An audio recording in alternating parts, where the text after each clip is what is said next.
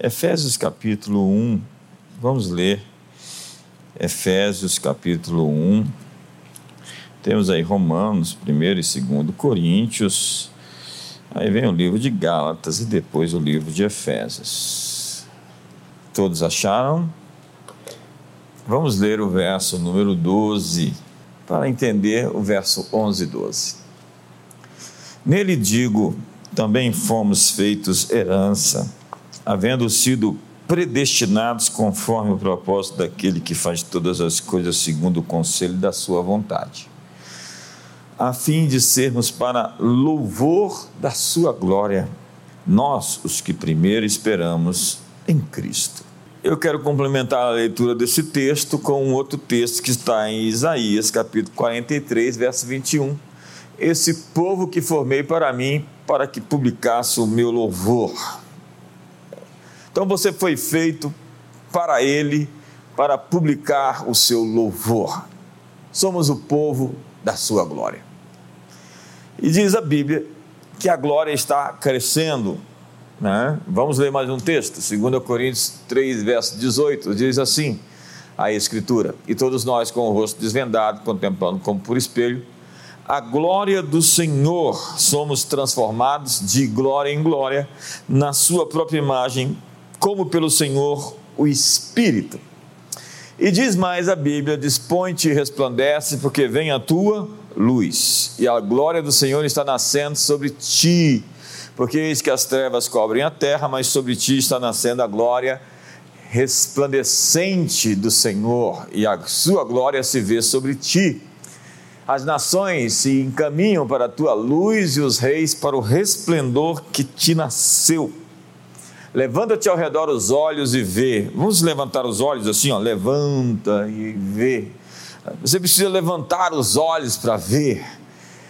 Vem, todos esses se ajuntam e vêm ter contigo. Teus filhos chegam de longe, as tuas filhas são trazidas nos braços.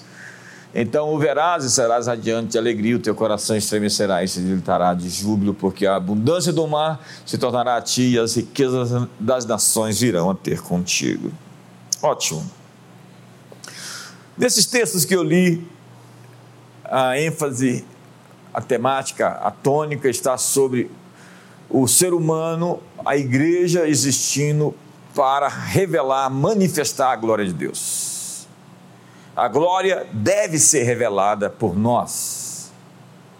Existe uma glória em tudo que foi criado, Paulo diz em 1 Coríntios 15 que um é a glória do sol, outro é a glória da lua, outro é a glória das estrelas. Diz o profeta Isaías que toda a terra está cheia da sua glória.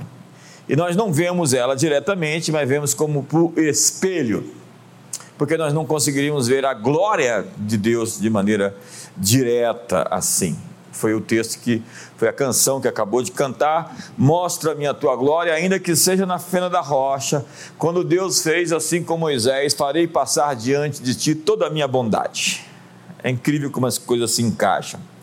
E é o homem que Deus diz: Que é o homem que o estimes, o filho do homem que o visites, fizeste por um pouco menor do que Deus, e de glória e de honra o coroaste, lhe deste domínio sobre a obra das suas mãos e sobre os seus pés tudo lhe puseste. Ei, ei, você não precisa tentar roubar uma coisa que já é sua.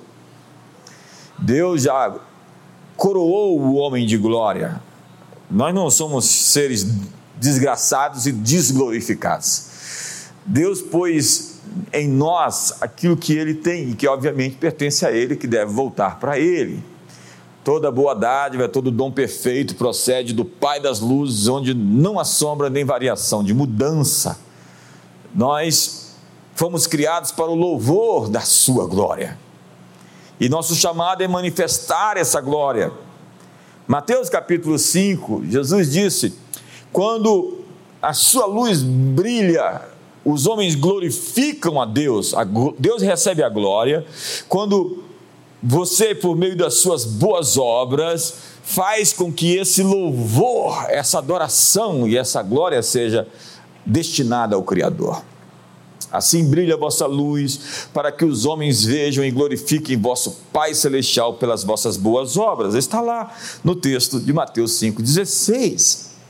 Nossa luz, no entanto, tem sido escondida E boa parte do cristianismo tradicional, histórico, tem acreditado que essa luz interna, como chamava George Fox, o Quaker, ela não deveria ser revelada, já que nós iríamos chamar atenção para nós. E chamar atenção para nós, segundo o espírito religioso, é uma coisa ruim.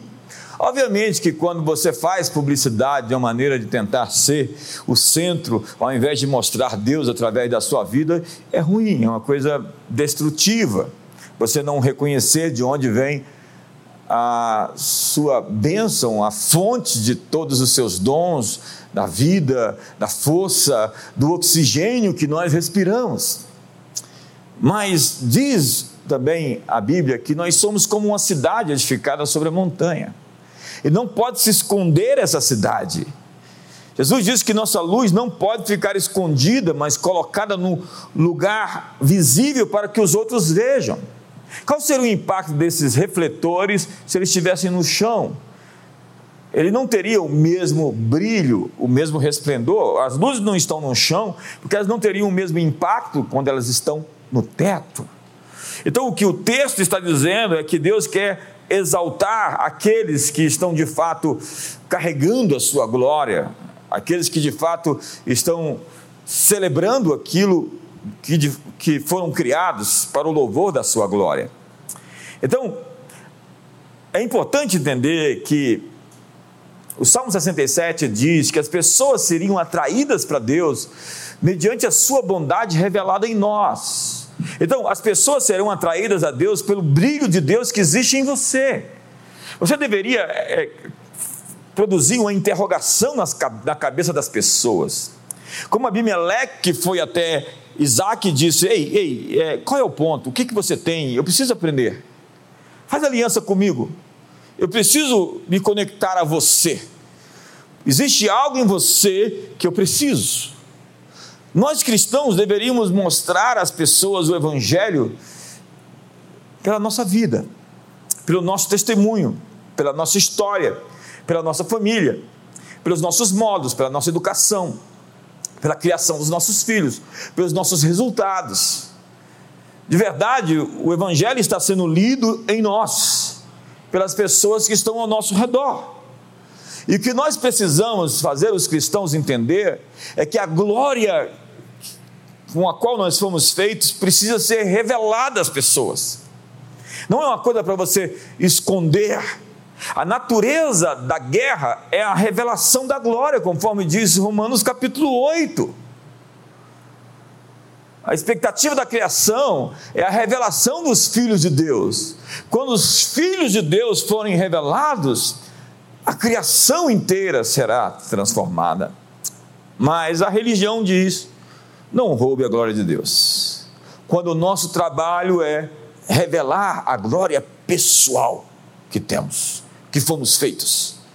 Ao mostrar o seu trabalho, seu trabalho de Deus, seu trabalho feito em Deus, dá uma visibilidade ao reino do seu Pai.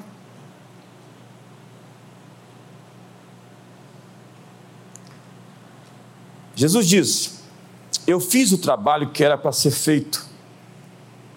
Eu fiz o teu trabalho, a tua obra, e glorifiquei com isto o teu nome. Você glorifica o nome de Deus mediante a obra das suas mãos que é feita de maneira poderosa, excelente, extraordinária. E a glória sempre vem com o término da tarefa. Enquanto você não revelar a glória pessoal de Deus, ele não será glorificado. Sua glória é alcançar tudo que você foi criado para alcançar. Então você me diz, mas João Batista diz: convém que ele cresça e que eu diminua. A propósito, João deixou de ser aquele sujeito um tipão com aquele roupão, aquela, aquele estilão bem exótico, vestido de pele de camelo, profetizando daquela forma muito estranha. João tinha seu estilo e sua personalidade, e convém que ele cresça e eu diminua, não tem a ver com remover a identidade nem a personalidade de quem você, na verdade, é. Se esvaziar não significa se anular. João estava dizendo que o ministério dele cresce. Eu vim para trazer até esse ponto, e daqui para frente é com ele. Entenda o texto dentro do contexto. João não está falando para que Deus nos anule, como alguns cristãos. Imagina, eu chego para minha filha, a Caris, ela tem 10 anos, e eu falo, filha, tem aqui 20 bolas de sorvete, de 20 tipos de sorvete, você pode escolher. Ah, meu pai, faça a tua vontade. Como? Faça a tua vontade. Não, mas eu quero que você escolha o tipo de sorvete que você quer tomar. Papai, glorificado seja o teu nome. Aleluia. Eu fico, eu fico, eu fico assim com bronca do pessoal que fala com Deus de maneiras assim mais. Deixa para lá. Como você pode ser a luz do mundo sendo tão humilde que ninguém pode te ver? Humildade é a habilidade de manter os elogios a si de forma correta enquanto você está com o poder. Dr. Maio dizia: os mansos herdarão a terra. Está lá, tanto no Antigo como no Novo Testamento. E a palavra manso significa o que controla o poder que recebeu. Aquilo não sobe a cabeça. Aquilo não faz o dinheiro, não faz o sujeito agora achar que é melhor do que ninguém a posição estratégica e política que ele recebeu, nem a beleza com que ele nasceu, nem coisa nenhuma que ele recebeu, ele sabe entregar para quem de direito. O Bill Johnson diz que há uma falsa religião, um falso espírito de santidade, em que a pessoa recebe um elogio e fala assim: não, não, não, não, Satanás, Satanás já me disse isso lá atrás. Então não vem me tentar com elogios porque eu não os aceito. É verdade, o homem é provado pelos elogios que recebe, diz Provérbios. Mas Deus te deu dons e habilidades. Se eu chegar para um artista que pintou um quadro e dizer que o quadro que ele pintou é feio, eu estou ofendendo o artista. Você é mais que um quadro pintado. Você é uma obra admirável, conforme diz o cântico de Moisés, lá em Apocalipse. Grandes e admiráveis são as tuas obras. E nós ofendemos o pintor quando nós falamos mal daquilo que ele fez. Então Deus nos fez de uma maneira, como diz o Salmo 139, maravilhosa, entretecido como que nas profundezas da terra, de uma maneira incrivelmente poderosa. Então a, a criação é uma obra-prima de Deus e nós devemos celebrá-la como de fato ela é, ao invés de ofender o pintor, o escultor, o criador. E o que nós precisamos fazer nesse mundo é revelar a glória que foi posta em nós às outras pessoas. Já lá no capítulo 17 de, de João, dizendo: Eu lhes dei a sua glória, eu lhes dei a sua glória como Deus nos coroou de glória. Eu sei que essa, essa mensagem é um pouco fora do fluxo, da mão da religião. Não é que nós devemos nos exaltar. O Bill Johnson diz que quando eu recebo elogios ou vitórias, eu, como os 24 anciões, coloco as minhas coroas diante do trono, mas eu preciso de coroas para colocá-las no trono sem coroas, eu não posso exaltá-lo. Que Deus te dê coroas a fim de exaltá-lo. Que Deus te dê vitórias para que você possa entregá-las. E ele diz mais: quando eu recebo esses elogios, eu chego no secreto e digo: eu recebi algo que não é meu e eu quero te entregar. É assim que as coisas funcionam. Não é tentando parecer espiritual, fugindo ah, você pregou bem, muito obrigado. Você fez esse trabalho, muito obrigado. Tem gente que fala assim: não fui eu. Ah, eu pensei que tinha sido. Vai ver, Deus tem um fantasma agora que faz as coisas no seu lugar. Eu já contei essa história muitas vezes, vou contar de novo. Ah, o sujeito estava, ele pegou uma fazenda toda quebrada, casa quebrada, o jardim quebrado, a cerca quebrada, foi lá, arrumou, gastou semanas trabalhando, deixou tudo muito lindo. E alguém chegou e falou assim: Nossa, que lindo que está isso aqui. Eu passei aqui outro dia, estava horrível. Deus fez um grande trabalho nesse lugar. Aí o fulano disse: Olha, você precisava ver como é que esse lugar estava quando Deus cuidava dele sozinho. Sabe, gente, é, é, Deus, Deus, Deus colocou coisas em nós e a Bíblia nos chama de parceiros da divindade. Nós somos colaboradores de Deus. E Jesus veio ao mundo para contar às pessoas quem elas são. Eu vi uma frase hoje, eu até publiquei no Twitter, do, do Jung. Eu não gosto 100% do que ele fala, mas tem coisa interessante. Ele diz: o mundo vai perguntar para você quem você é. E se você não souber quem você é, ele vai te dizer quem você é. E quantas vezes estão nos dizendo quem nós somos e as pessoas estão olhando para as outras para elas dizerem quem elas são, porque elas não sabem quem são. Então é importante desembrulhar o que existe dentro das pessoas, tirar o que há dentro delas. Por quê? Porque os sonhos são de Deus e as interpretações são dadas aos profetas.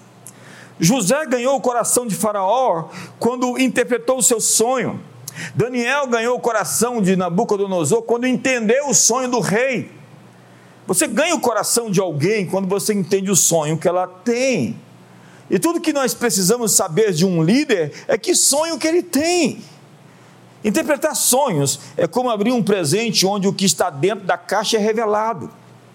Como é terrível, então, dizer os seus sonhos para quem quer destruí-los, como José. A família de José sabia o que significavam os seus sonhos, onze estrelas, sol, lua. Quem você pensa que é? Eles diziam, lá vem o sonhador.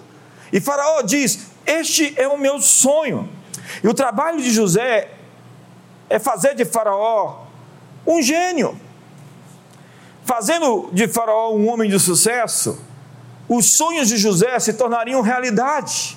Ele só foi capaz de cumprir o seu sonho quando cumpriu o sonho de Faraó.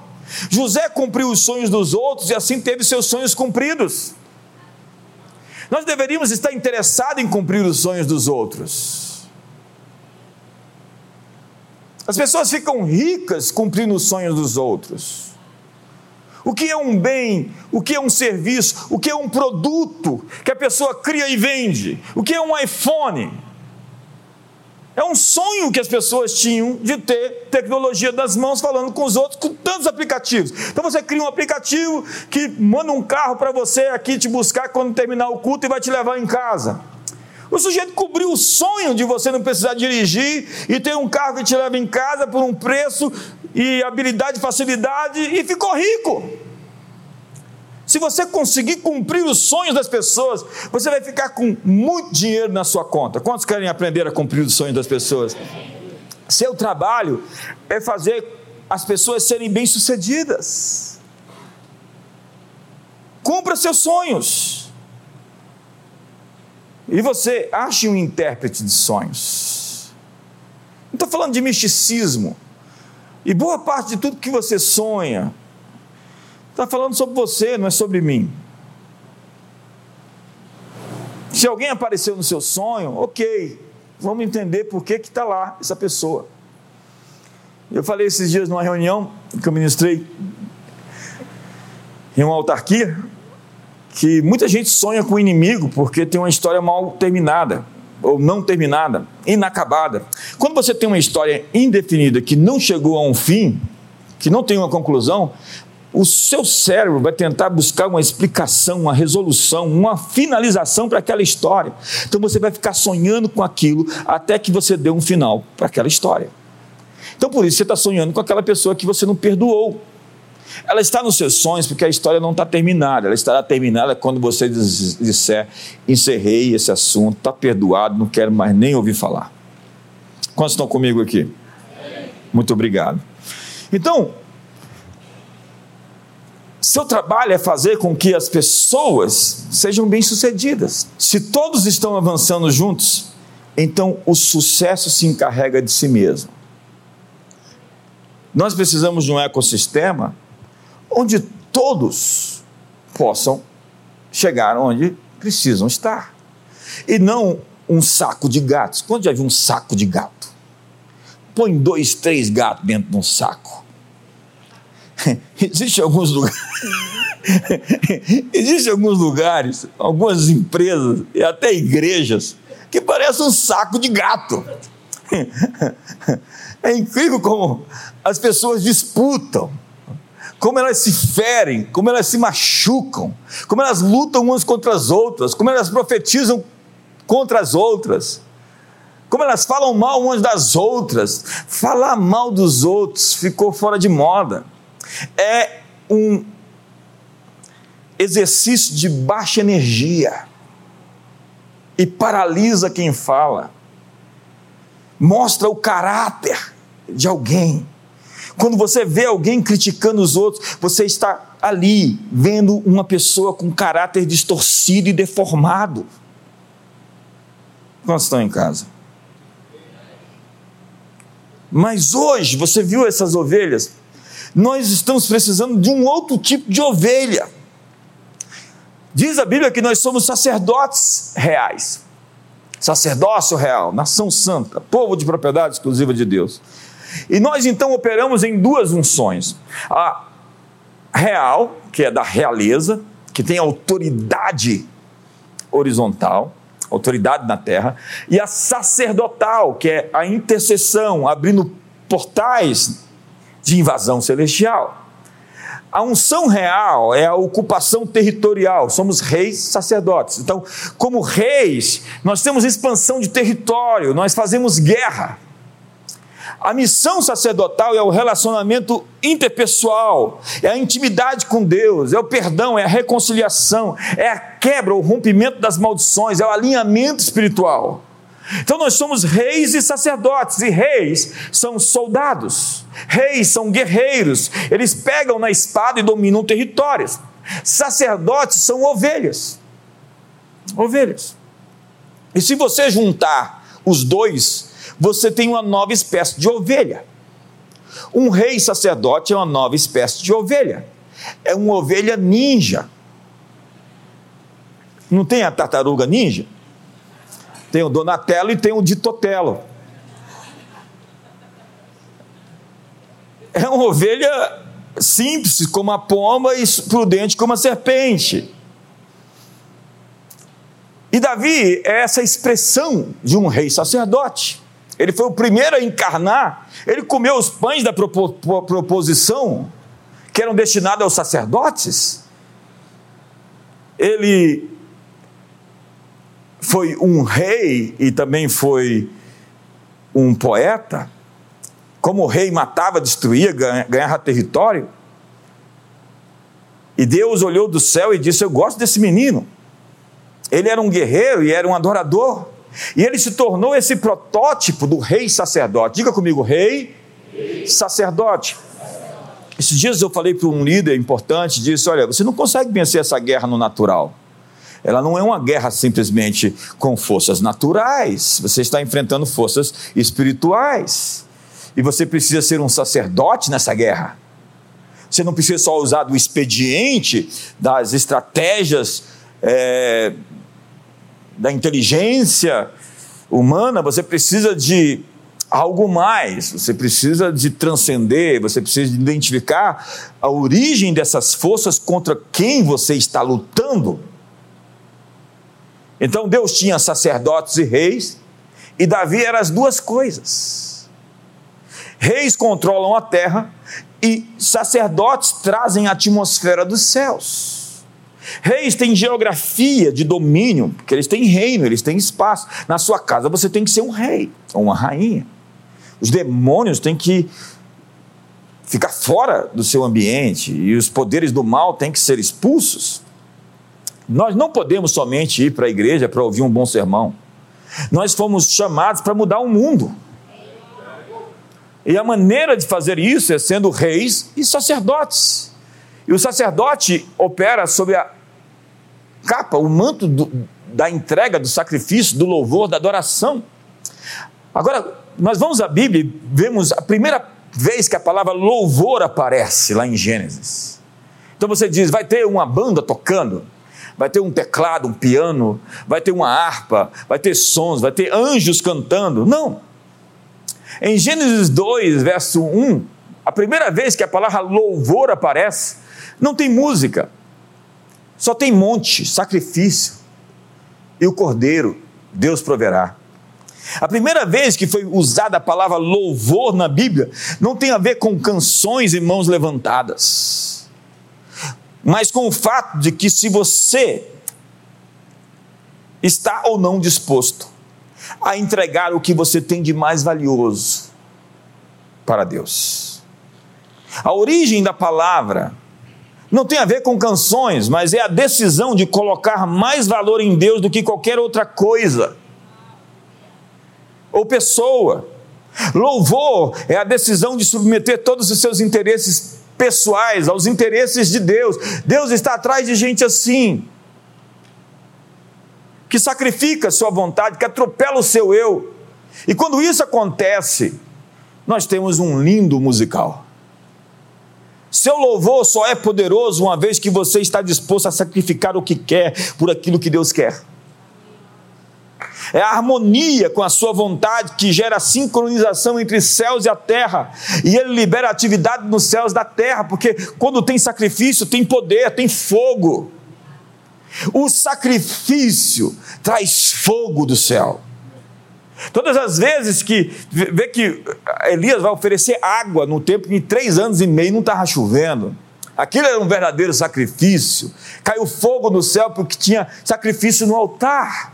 Nós queremos uma vida poderosa, mas não temos uma vida de sacrifícios. Nós achamos demais vir para a igreja quando está chovendo, dar nossos dízimos e nossas ofertas, jejuar durante dias, calar a boca, jejuar de língua. Sabe, nosso chamado é para dar a essa cidade coisas que ela nunca viu. Nós devemos liberar o céu sobre Brasília, sobre o Brasil. Nós recebemos sonhos para representar Deus na terra. Nós somos chamados para brilhar, para que as pessoas prestem atenção no que temos e não no, no que é nosso, mas naquilo que recebemos de graça e que está disponível a todos. Recebemos de graça e damos de graça. É no louvor que nós encontramos as estratégias para a nossa conquista. Quando Deus disse ao homem e à mulher: Sede fecundos, multiplicai-vos, enchei a terra, sujeitai-a e dominai. Ele está falando sobre uma ordem de reis que dominam e sacerdotes que sujeitam. Eu preciso sujeitar minhas conquistas para ser leal e fiel com aquele que me entregou as coisas. Eu não estou por conta própria, eu não tenho força em mim mesmo para vencer os inimigos que eu venci até hoje e aqueles que ainda vou vencer. Agora, semana que vem, o ano que vem, eu reconheço que a força vem dele, a graça vem dele, toda boa dádiva, todo dom perfeito. Nada tendes que do céu não te seja dado. Ele te deu a terra para plantar, ele te deu a semente para semear, ele te deu o sol e a chuva para fazer a semente brotar, ele te deu a força para trabalhar. Não existe nada nesse mundo que não tenha sido objeto da graça de Deus em nossa vida. Então, quando nós vencermos, nós temos que dizer: foi a graça, é por Ele, para Ele, por meio dele. Nós chegamos ao lugar de conquista e entregamos a Ele a glória e as nossas coroas. Então, Davi expandiu o seu domínio geográfico. É incrível o que Davi fez. Ele era um rei, mas era um sacerdote. E o tabernáculo que ele construiu, que é citado em Amós, eu restaurarei o tabernáculo caído de Davi, era a expressão física da realidade do céu e da terra unidas, abraçadas. Ele conseguiu fazer com que o céu alcançasse a terra. Ele antecipou a oração do Pai Nosso: faça-se aqui na terra como no céu. Louvor é um ato de devoção suprema e expande seus portais e harmoniza a terra de acordo com o céu. O tabernáculo de Davi administrava o louvor e a guerra. Fomos criados para o louvor da sua glória.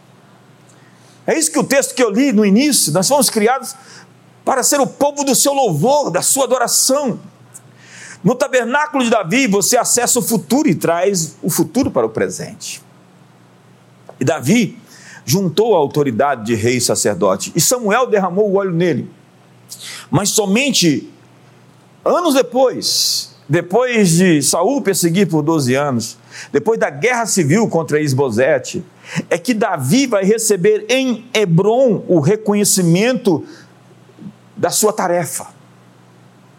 Ele já tinha unção de rei, ele foi ungido por Samuel, lembra? Lá na casa. Todo mundo tinha se esquecido. E Samuel pergunta: não tem mais nenhum filho? Tem, está lá no campo, chama ele, porque ninguém vai sentar na mesa enquanto ele não chegar. Ele pega o, o, o óleo num chifre de carneiro e derrama sobre a cabeça dele e o estabelece rei. Ele já era rei, mas não pode governar enquanto não tivesse uma estrutura de relacionamento que associava seus irmãos para abraçar a sua identidade sacerdotal. Ele era rei, mas não poderia exercer sua autoridade, porque uma guerra é você acreditar em si, a outra guerra é você fazer as pessoas acreditarem em você, porque sem elas você não pode fazer o que você foi chamado. Você não pode ser só ungido por Deus você tem que ter a aprovação e a afirmação dos líderes, dos anciões. Ninguém pode exercer uma liderança dizendo eu fui ungido por Deus e pronto. Você precisa realmente convencer as pessoas através de frutos e resultados que você é a pessoa que Deus chamou. A primeira unção de Davi é o poder para a tarefa. A segunda é de reconhecimento, que é quando outras pessoas viram nele a pessoa correta para executar a tarefa que ele tem que fazer. Existe um negócio chamado concordância, que libera autoridade para você fazer uma coisa que você precisa. Isso é o serviço, é o processo que você passa. Existe algo em submissão, em honrar aos outros, que volta para você. Se você não reconhece a autoridade de outras pessoas para a tarefa delas, como você espera que as pessoas vejam a autoridade que existe em você? Em Hebron, foi lá em Hebron, segundo Samuel capítulo 5, os líderes de Israel, as tribos se reuniram e ungiram Davi como rei e ele começou a reinar mas ele tinha sido ungido rei muito tempo antes, e não pôde governar até que recebesse o reconhecimento humano. Tem gente que diz: não, meu pastor é Jesus, morre e vai para Jesus logo. Fica com ele e para de perturbar a gente. Dê um sorriso para o seu irmão assim. Morre não, irmão. Em Hebron vem o um reconhecimento, e até os inimigos viram nele autoridade para cumprir a profecia. É importante que outras pessoas reconheçam a sua unção e autoridade, porque você vai precisar delas para fazer o que você precisa fazer. Ninguém vai longe sem uma equipe. E o papel de um líder é mostrar o futuro e inspirar as pessoas para segui-lo. Como diz o John Maxwell, se você diz que está liderando e não tem ninguém te seguindo, você somente está passeando. Pastor tem rebanho e não controla isso por meio de manipulação e de expedientes de marketing pessoal e de imagem, essas presepadas que você está vendo por aí. Não, ele tem coisas, marcas na vida dele, que as pessoas conseguem identificar como marcas de Jesus. O propósito de um rei sacerdote, veja bem, é administrar os céus na terra. Essa é uma boa palavra. Então nós temos aqui a ordem de Melquisedeque. Melquisedeque, você conhece, é rei de Salém e é também sacerdote. Tu serás para sempre sacerdote, segundo a ordem de Melquisedeque, está lá no Salmo 110. Melquisedeque era uma pessoa, mas representava uma ordem de reis sacerdotes. Diga comigo, reis sacerdotes. Vamos lá, todo mundo, por favor, obedece. Diga, reis sacerdotes. Diga comigo, sacerdócio real. Sacerdócio real. Nós precisamos disso. Isso é, é a chave da vida cristã vitoriosa, da igreja combativa, ativista e fora das quatro paredes, vivendo o poder do evangelho apostolicamente. Reis, sacerdotes, administram uma terra com valores dos céus. Eles têm autoridade de reis no mundo natural e são agentes de abertura de portais no mundo espiritual. A ordem de Melquisedeque é a categoria de pessoas com autoridade para conquistar uma cidade na terra sob a administração dos céus. Nós temos que dizer que essa cidade, esse país, estão, está sob nova administração e é do reino de Deus, é do Espírito Santo.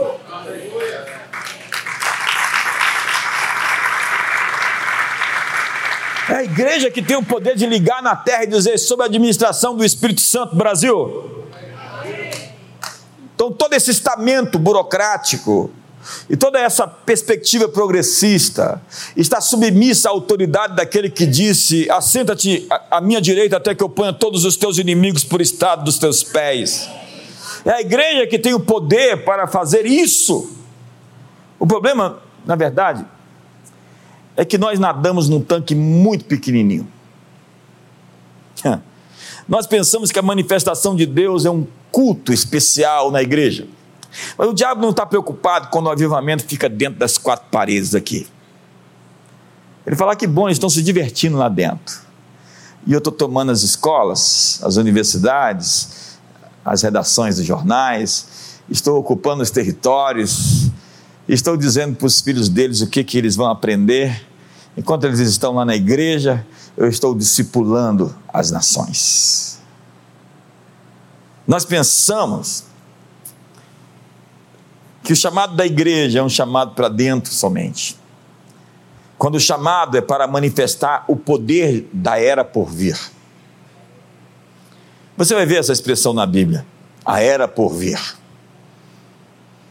A ordem de Melquisedeque tem autoridade para trazer o futuro ao presente. Mas você precisa primeiro passar pelo processo. Processo é a jornada que Deus trabalha as suas motivações.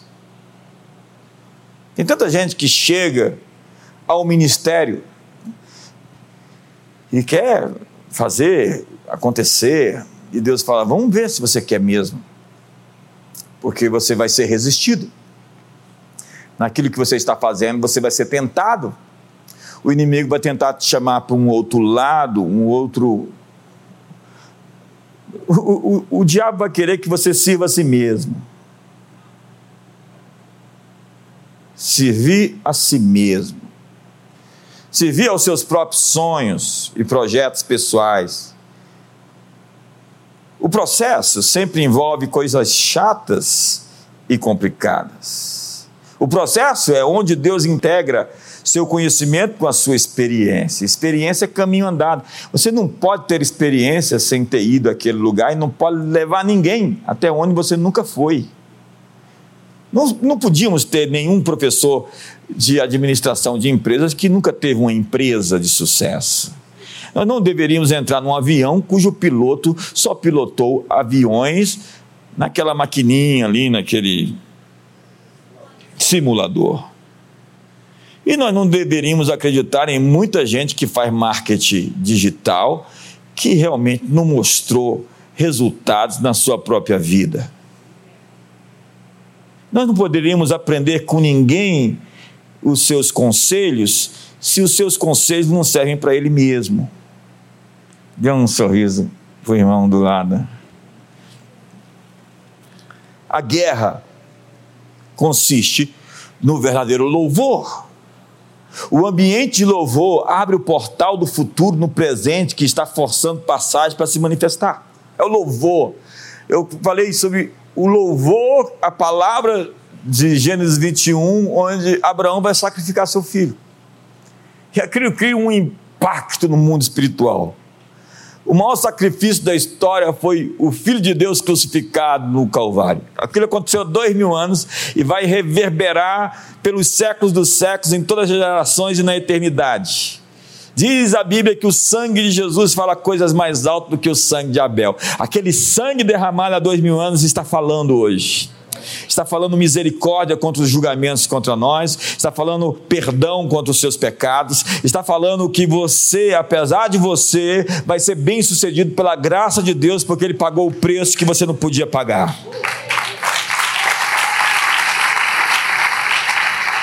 Então, em Lucas 4, o diabo mostra a Jesus os reinos do mundo. E ele diz: Todo o poder é meu, pois me foi dado e dou a quem eu quiser. Então, ajoelha, se prostrado me adorares, eu te darei tudo.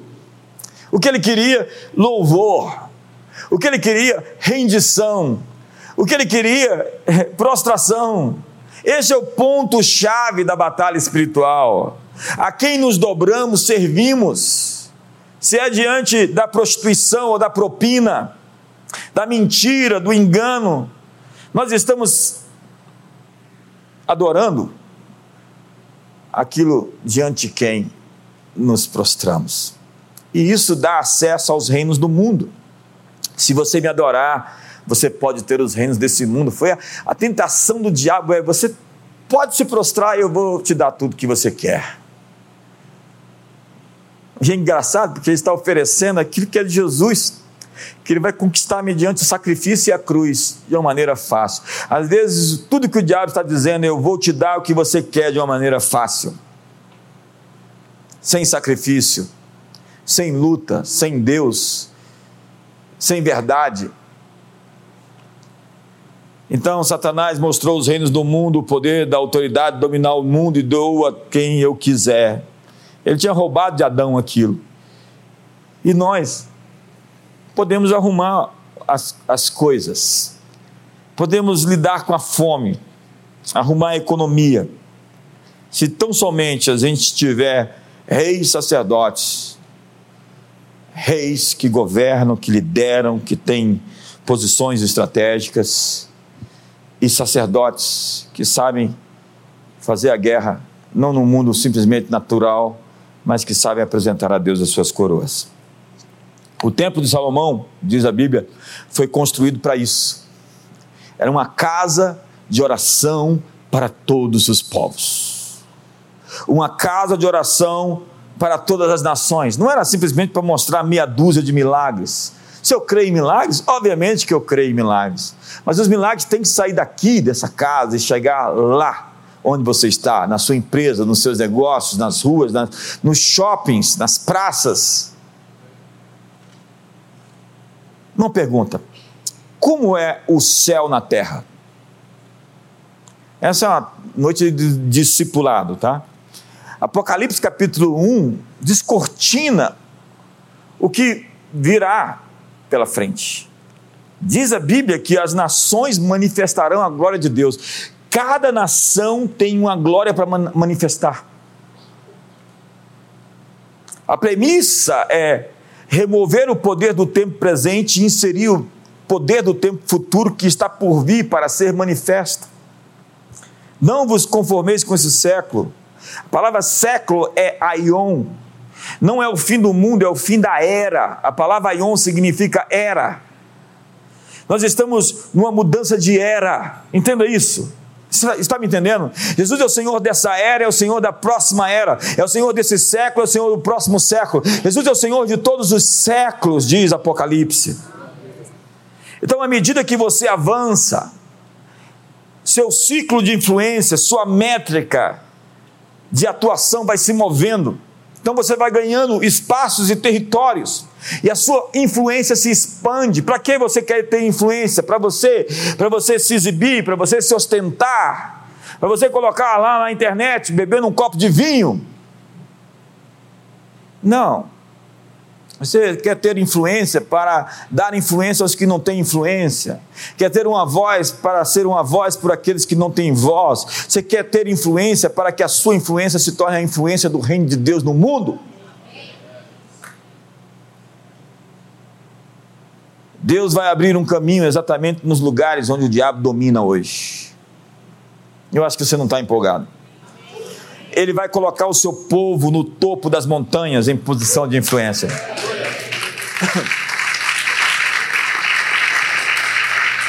Você parece, você pode estar assustado, mas entenda.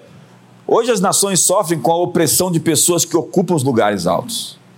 O diabo quer lugares altos porque lugares altos têm o poder de definir a realidade. E uma minoria sempre molda a cultura da maioria. José moldou a cultura do Egito porque era primeiro-ministro. Um primeiro-ministro cheio do Espírito Santo. Nós temos, e ele mudou a realidade do mundo, nós temos essa ideia que o sistema de crenças que molda a cultura, mas é um pouquinho de gente nos lugares certos que molda o que vemos. Apenas 6% da comunidade islâmica é do jihad, a Guerra Santa. O restante, a maioria é pacífica. Mas esses 6% nos lugares certos controlam os outros 94%. Porque eles controlam o sistema educacional, a Al Jazeera e etc. Lenin, Vladimir Lenin, ocupou a Rússia com apenas 20 mil pessoas, mas ele mirou nas 20 mil pessoas que estavam nos lugares certos. Deus deseja hoje colocar as pessoas certas nos lugares de influência que irão trazer a sua glória às nações. Então você só precisa decidir entrar com Ele no que Ele está fazendo. Deus está liberando a glória das nações. O Brasil tem uma glória para revelar. Deus vai estabelecer uma conexão com as pessoas certas que vão liberar os recursos e as riquezas. Põe a mão no ombro do seu irmão, diga: Deus vai te conectar com as pessoas certas são conexões quânticas que vão acontecer. Mas nós o que queremos? Nós não queremos as nações, nós queremos ir para o céu. Nosso evangelho é sobre ir embora. Veja esse vídeo. Tem na pulgas existe uma jarra de vidro com uma tampa. As pulgas são colocadas dentro da jarra. E depois a tampa é colocada. Elas são deixadas assim por três dias.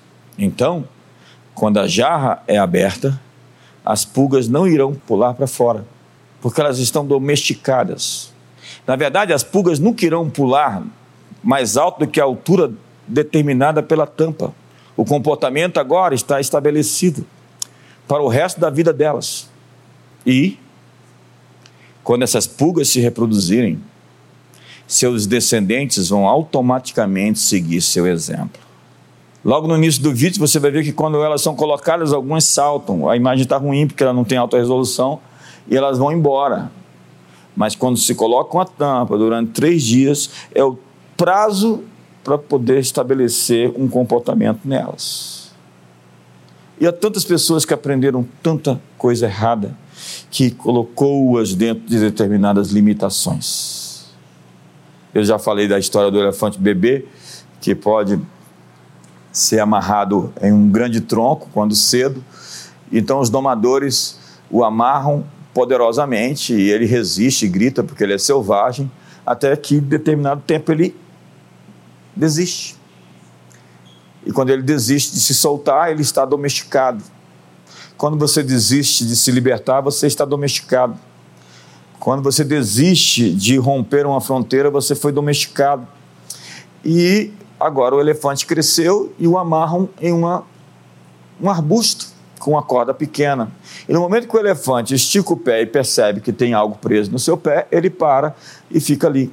Ora, ele pode derrubar aquele arbusto? Não, ele pode derrubar muitas árvores. Ele se tornou um animal muito poderoso, mas ele está preso preso a um comportamento, preso a uma crença, preso a um sistema. Minha pergunta é: a que árvores você está preso? A vida que vale a pena ser vivida está fora do jarro de vidro. E eu vou terminar. Esse aí foi fake. Eu vou terminar. Melhorando. Essa noite discipulado. Nós não entendemos para que exatamente serve a unção. A unção que você tem é para resolver problemas. Se você causa problemas, você tem outro tipo de coisa. Quanto mais unção você tem, mais problemas você vai resolver.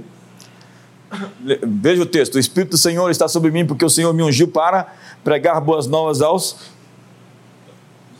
Hã? Pregar o Evangelho aos pobres, libertar os cativos, apregoar aos cativos, o ano aceitável do Senhor, o dia da vingança do nosso Deus. Agora, que boas notícias eu posso dar para um pobre?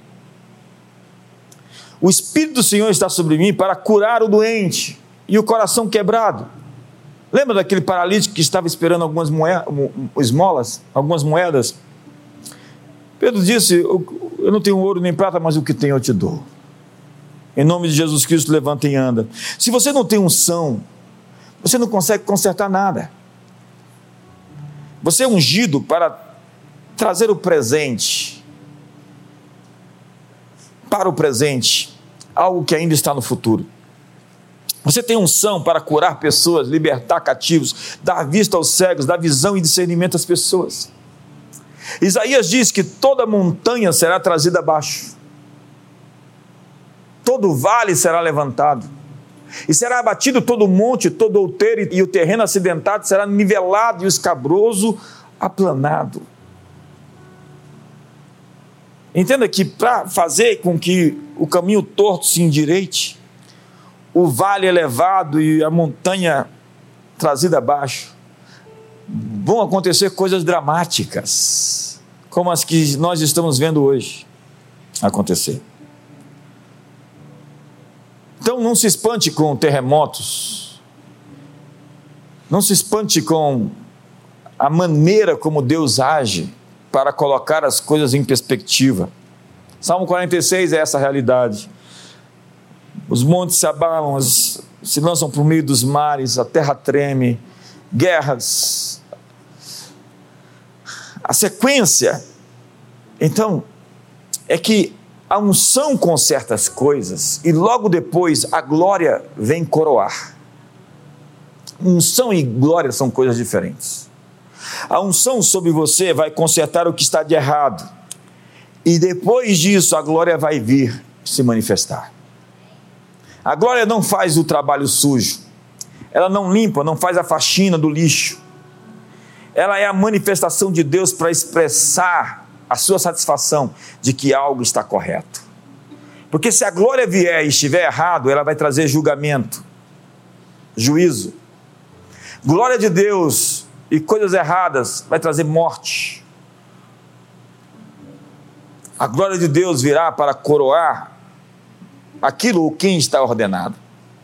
A glória de Deus encheu o templo quando ele foi concluído. Depois da tarefa terminada, a glória chegou. E as pessoas não conseguiam ficar de pé. Tamanha era a presença de Deus. A unção é para lidar com o jugo, com a escravidão, com as doenças, com as prisões. E a glória é para um novo andar na majestade de Deus. Quando nós lidamos com os problemas do mundo, avareza, racismo, genocídio, corrupção, a glória então aparece e é revelada. E a glória é o amadurecimento de algo que está a caminho de alcançar o seu ápice. Dispõe-te e resplandece, porque vem a tua luz e a glória do Senhor está nascendo sobre ti. A terra será cheia da sua glória. As nações dos salvos andarão na sua luz, e os reis da terra trarão para ela a sua glória e honra, e as suas portas não se fecharão de dia. Veja Apocalipse 21. E as suas portas não se. 24, põe o 24, vamos voltar um pouco. Vamos ver a sua tradução. E as nações dos salvos andarão na sua luz, e os reis da terra trarão para ela a sua glória e honra. E as suas portas não se fecharão de dia, porque ali não haverá noite. Olha o verso 26 e a ela trarão glória e honra das nações. Diga comigo, as nações têm uma glória para revelar. Quantos querem ver a glória do Brasil se revelar? Você já ouviu falar da glória de Roma, da glória de, de, de, de, de da Grécia, da glória da Babilônia? Tudo tem glória. E o que acontece hoje é que nós temos um cabode. A glória veio, ela é o esplendor, é a abundância, é a honra. Em um determinado momento, eles perderam a glória. E o nome daquela geração que ficou sem glória foi Icabode, e acabou sem glória. Mas veja o que vai acontecer. E eu termino com esse terceiro vídeo.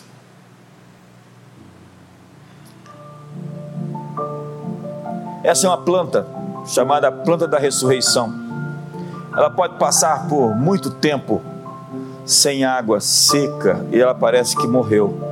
Mas um pouquinho de umidade, um pouquinho de água, faz com que a selaginela lepidofilia, o que, que eu disse? Venha sobreviver simplesmente por um pouquinho, um gotejar de água, vai trazer de volta ao cheiro das águas. Ao cheiro das águas. O Brasil vai ressuscitar.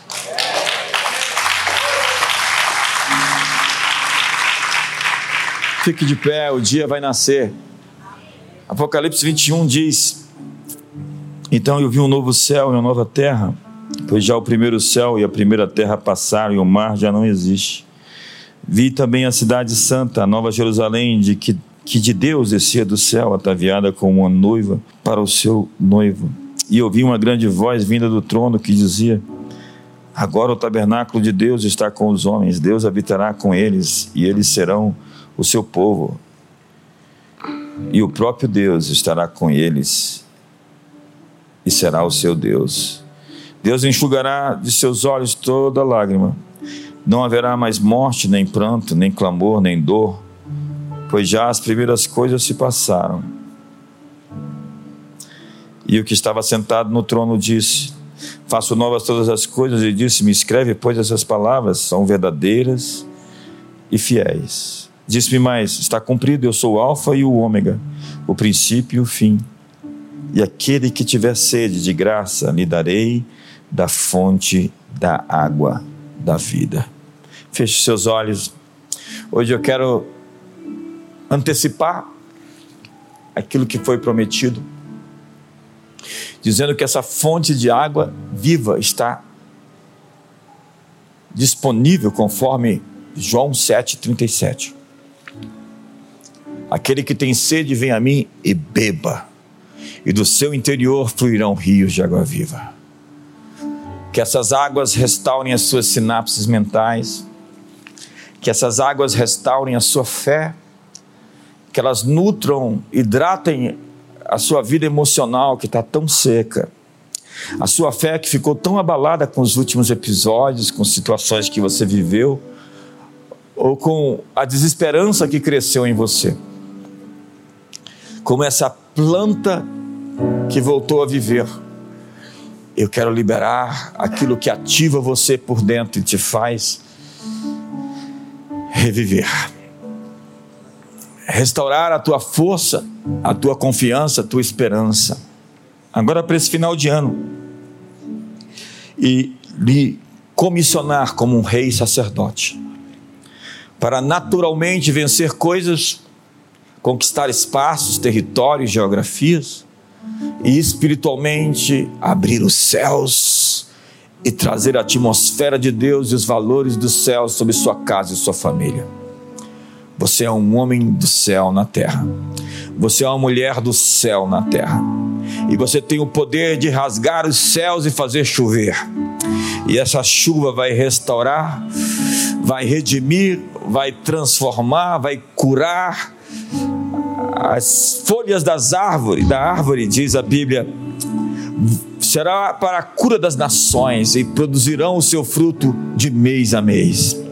E eu quero declarar sobre você a promessa de uma restauração familiar de uma restauração física, se existe doença no seu corpo, sinta a umidade de Deus chegando e tocando seus ossos, seus nervos, seu sangue, seus órgãos. Seja restaurado pelo poder do céu, Ele está aqui. Eu sinto hoje uma nuvem acabou de chegar e ela está se manifestando. O céu acabou de se manifestar em nosso meio e Deus está tocando a sua vida, o seu corpo, a sua alma e está entrando onde você não pode entrar, fazendo o que você você não pode fazer, desatando os nós e lidando com os tropeços e com os inimigos que lutam contra você, os adversários que se levantam contra você. Deus está medindo todas as coisas e trazendo respostas. Deus vai responder. Então hoje, abraça a pessoa do seu lado, de dois em dois, e começa a ministrar um ao outro, dizendo palavras proféticas, liberando palavras de cura, palavras de redenção, palavras de restauração restauração, palavras de transformação. Hoje abençoe, abençoe, abençoe e libere hoje destino, propósito. Está chegando a chuva de Deus para esse tempo. Pai, muito obrigado por essa noite. Estamos aqui num discipulado. Essa reunião se torna, transformou num discipulado. E que essas pessoas aprendam hoje não somente na mente, mas no coração, quem elas são e o que foram chamadas a fazer. Que elas reinem como os reis em situações, reinando em vida por meio de Jesus Cristo. Que elas governem a doença, que elas governem a pobreza, a miséria, que elas governem as opressões, que elas governem a si mesmas, as tentações governem a língua, a própria língua. Que elas governem atmosferas e ambientes. Elas são reis e sacerdotes. E nós liberamos uma capa sobre elas hoje, um manto para exercício desse chamado. E que elas possam seguir no processo para romper os loops, desatar os nós e chegar onde tem que estar.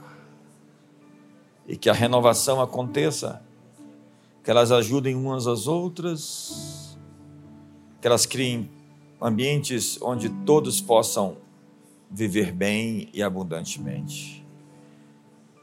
E que elas passem, ultrapassem seus limites, seus bloqueios, seus traumas, seus nós na alma e que elas floresçam ao cheiro das águas. Abençoamos suas famílias e o seu Natal. Em nome de Jesus, que o amor de Deus, a graça de Jesus, a comunhão do Espírito Santo seja sobre a sua vida. Um feliz Natal para todos.